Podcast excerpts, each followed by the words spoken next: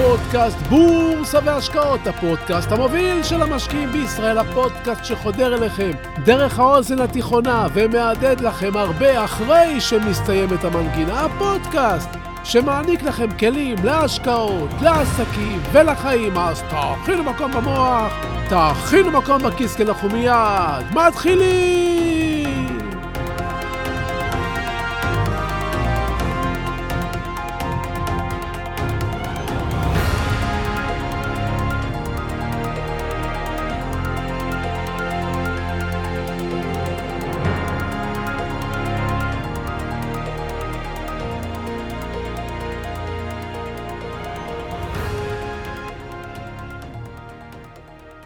הייתי ילד בשנות ה-70 של המאה הקודמת. בימים ההם, אחד הבילויים המיוחדים שלנו היה ללכת לסרט. ללכת לסרט היה בילוי מיוחד. לא היינו הולכים לסרט בכל שבוע וגם לא בכל חודש, רק מספר פעמים בודדות בשנה. והיו לכך שתי סיבות. הסיבה הראשונה היא שלא היה מבחר סרטים כמו היום. לצורך הדוגמה, אם היה מגיע סרט טוב לקולנוע המרכזי בעיר, הוא היה יכול להיות מוקרן מספר פעמים ביום במשך שבועות ארוכים ואף חודשים. עד שהיה מחליף אותו סרט אחר. הסיבה השנייה הייתה כסף.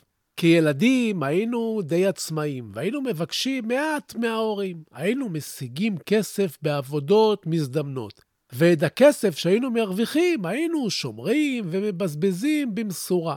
ימים אחרים של מאה אחרת.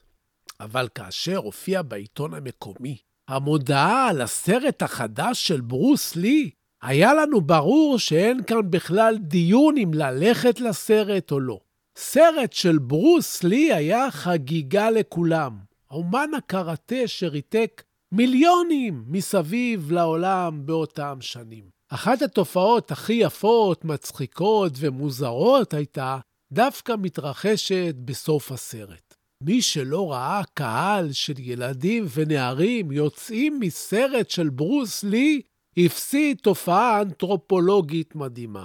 ברוס לי היה כאמור אומן קראטה, וצפינו במשך 90 דקות איך ברוס לי מפרק קבוצות של קראטיסטים רעים בסרט והתמלאנו גאווה וכוח. ברוס לי ייצג את רוח הקרב ואת הצדק שלנו. הוא היה דוד בסיפור של דוד מול גוליית. ביציאה מהסרט, פתאום כולם התחילו ללכת כמו ברוס לי, לשאוג כמו ברוס לי ולקפוץ כמו ברוס לי, והיו גם כאלה שלקחו את מה שראו בסרט צעד אחד יותר מדי, כשניסו את התרגיל של ברוס לי על ילד אחר שהיה חזק מהם, וכמה דקות אחרי הניסיון הכושל, קיבלו כבר מכות של רצח. מכאן נולד המושג של אנשים שחיים בסרט. כלומר, הם ממשיכים לחיות בסרט גם אחרי שנגמר הסרט. במקרה של הילדים, תמיד יש מי שמזכירים להם שהסרט נגמר ושירגיע. אבל בחיים יש כאלה שחיים בסרט ולא אומרים להם שנגמר הסרט, כי אין מי שיאמר להם.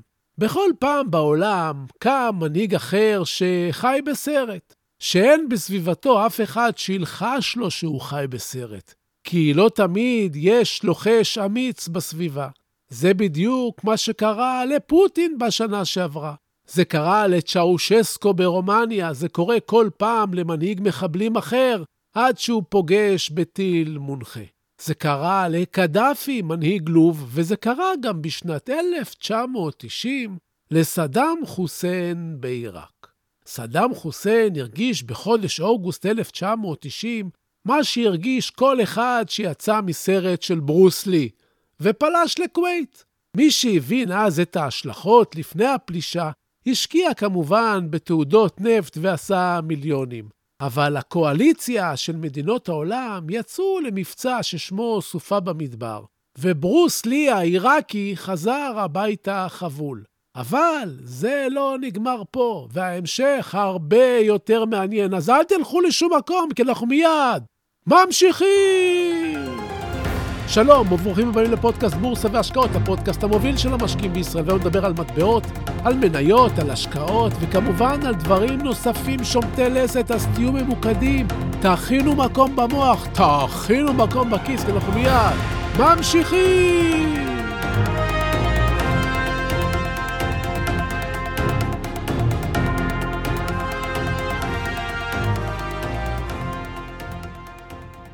כמה שנים טובות אחרי הפלישה של סדאם חוסיין לכווית, ואחרי שהמשיך ואיים על העולם עם נשק לא קונבנציונלי, החליטו ב-2011 בעולם המערבי לצאת למבצע רציני מול סדאם חוסיין ולסיים מה שלא סיימו ב-1990. צבא ארצות הברית, ביחד עם צבאות הקואליציה, פלשו לעיראק, תפסו את סדאם חוסיין מתחבא בתוך בור, ועל הדרך גם פירקו את עיראק. עיראק, שתפקדה כדיקטטורה עד למלחמה, לא ידעה מה לעשות עם החופש הזה שנפל עליה, והאמת שעד היום המצב שם לא הכי יציב. מאחר שאנחנו בפודקאסט עם אוריינטציה כלכלית יותר ומדינית פחות, נקפוץ כמה שנים קדימה לשנת 2006. השנה בה ארצות הברית עדיין שלטה בעיראק וניסתה לייצב אותה מבחינה כלכלית ומדינית. דינר עיראקי היה שווה לפני מלחמת המפרץ הראשונה שלושה דולרים. עם קריסתו הדרגתית של משטר סדאם חוסיין עד שנת 2003, איבד הדינר העיראקי 99% מערכו. באוקטובר 2003, האמריקאים ביטלו את ההצמדה של הדינר לדולר והדפיסו דינר חדש. הם החליפו את השטרות עם דיוקנו של סדאם חוסיין בשטרות חדשים ללא תמונה של הרודן המודח. הדינר החדש עלה ב-25% בחודשים לאחר השקתו, ומאז הוא משייט סביב שער 1,500 דינר לדולר אחד. כלומר, מה שקרה הוא שעל מנת לייצב את הכלכלה בעיראק, האמריקאים ששלטו בעיראק החליפו את הדינר העיראקי לדינר עיראקי חדש, כמו שהחליפו פעם בישראל את השקל לשקל חדש. ב-1990 הדינר העיראקי שלפני המלחמה היה שווה 3 דולרים. ב-2003 דינר אחד היה שווה 0.0006 דולר. ב-1,500 דינר הייתם יכולים לקנות דולר אחד. וכאן נכנסים המשקיעים שגילו אז ספקולציה חדשה ואת הדינר העיראקי החדש ואמרו לעצמם, רגע, רגע, רגע, רגע. אם הדינר היה שווה לפני המלחמה שלושה דולרים, יש מצב שהדינר יחזור עוד לגדולתו. עיראק היא מדינה עתירת נפט, מדינה עשירה. ועכשיו, אחרי המלחמה, ואחרי שהאמריקאים יסיימו לעשות שם סדר, עיראק יכולה לחזור לגדולתה ולהתחזק כלכלית. ואם זה יקרה, המטבע שלה יתחזק ויחזור אולי להיות שווה שלושה דולרים לדינר? כלומר, היו מי שאמרו לעצמם ב-2003, אם המטבע הזה שווה כרגע 0.0006 דולר, אם הוא יחזור להיות שווה שלושה דולרים, נתעשר, לא? כל סכום שנשקיע יכול לקפוץ פי 1,500, וזה מטורף. וככה עם הספקולציה הזו החלו משקיעים זריזים למכור בכל העולם חבילות שטרות של מיליון דינר עיראקי במחיר של אלף דולר. המחיר האמיתי היה שווה רק 800 דולר, אבל המוכרים היו גם צריכים עמלה שמנה, לא? בשנת 2006 הטרנד הזה רץ בעולם ההשקעות, ומיליונים מסביב לעולם הזמינו וקיבלו תמורת אלף דולר מיליון דינרים עיראקים בשטרות חדשים, כי הם הודפסו בארצות הברית. וכל מה שהיה להם לעשות זה לשמור עליהם ולחכות במקום בטוח. לחכות. לחכות שהכלכלה תשתפר, שהאמריקאים ייצבו את המצב הביטחוני, שעיראק תבחר לעצמה מנהיגות פנימית, שתוביל את המדינה לדמוקרטיה, לשגשוג ולפריחה ורווחה כלכלית. הנהגה שתפתח את שדות הגז, ובעיקר, מה שהיה צריך לחכות לו הוא שעיראק תחזור להיות לפחות מה שהייתה לפני שסדאם חוסיין התחיל לחיות בסרט ופלש לכווית ב-1990, כשהמטבע העיראקי, הדינר, היה שווה שוב שלושה דולרים לדינר. והנה, חלפו להם 17 שנים משנת הטרנד. מסביב לעולם, מתחת למזרון, או בתוך הקופסה של העוגיות במטבח, או במזווה, או בכספת, אצל מיליונים של ישראלים, אמריקאים, טורקים, אנגלים, צרפתים, רוסים ועוד, מוסתרים מיליון דינרים עיראקים בשטרות חדשים ומחכים שהדינר יתחזק ויגיע לשלושה דולרים והם יהיו מיליונרים. השער של דינר עיראקי חדש עומד בחודש מרץ 2023 עדיין על שער של 0.0006 דולר לדינר.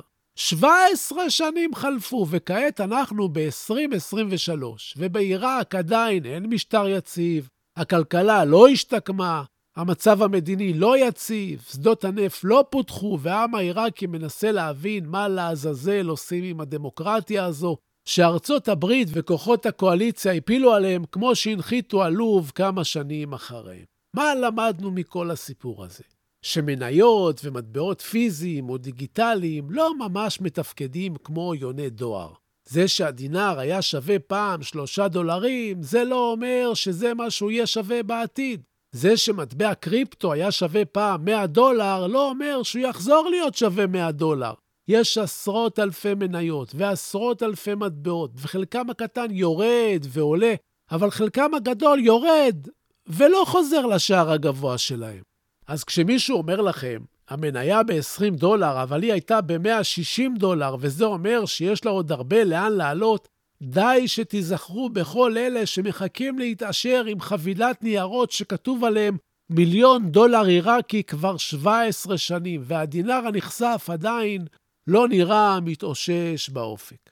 ולסיום הפרק הזה, וכדי להעשיר את הידע שלכם, אני מציע לכם לעשות חיפוש בגוגל תחת הערך דינר עיראקי למכירה, כדי להבין את השיגעון שהתחולל אז סביבו, ואחרי זה תעשו הפסקה. ותראו אולי איזה סרט של ברוס לי כדי לקבל קצת אומץ ומוטיבציה להמשך היום. ועכשיו, עכשיו לפינת הטיפים שלנו.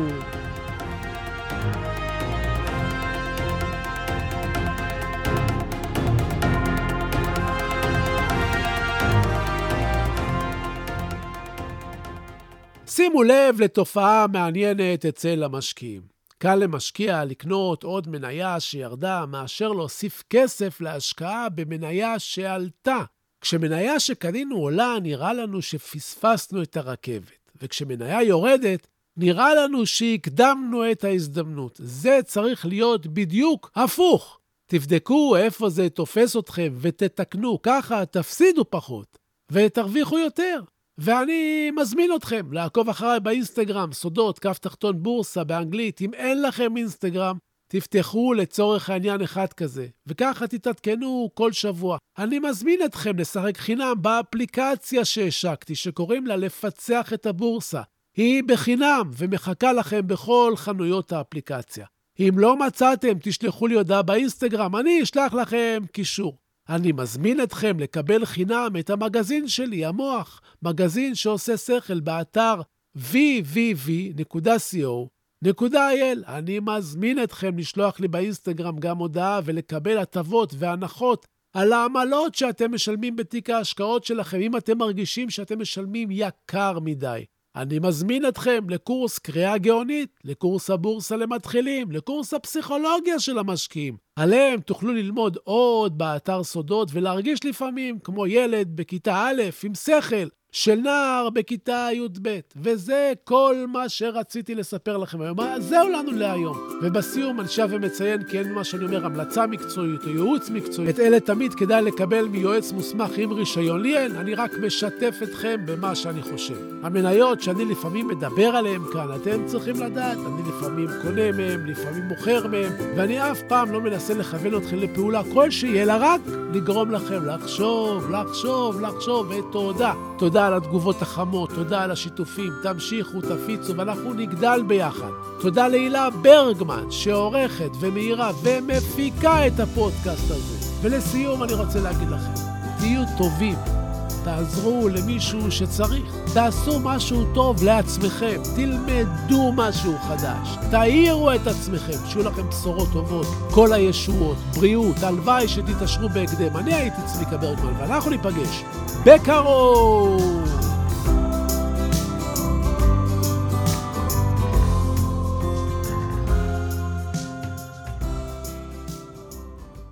אט אט גווע פבלו נרודה. אט אט גווע מי שלא נוסע, מי שלא קורא, מי שלא שומע מוזיקה, מי שלא מוצא את החן בתוך עצמו. אט אט גווע. זה שהורס את האהבה לעצמו. זה שדוחה עזרה מושטת. אט אט גובע. זה המשועבד להרגליו, החוזר יום-יום על אותם המסלולים. אט אט גובע. זה שלא מחליף את המותג, שלא מחליף את צבע הלבוש, שלא משוחח עם מישהו שהוא לא מכיר. אט אט גובע. זה שמתחמק ממערבולות החושים, המונע מעצמו תשוקות המחזירות את הברק לעיניים ומשקמות את הלב ההרוס. אט אט גובע, זה שלא מסובב את ההגה כאשר הוא לא מאושר מעבודתו, ממעשיו, מאהבתו. אט אט גובע, זה שלא מסכן את הוודאי או הלא ודאי בכדי ללכת אחרי החלום. אט אט גובע, זה שלא מרשה לעצמו, אפילו פעם בחיים, לברוח מהעצות הנבונות. חיה היום, סכן היום, עשה היום, עשה מיד. אל תסכים לגבוה לאט. עשרת המכשולים, אל תסרב לאושר.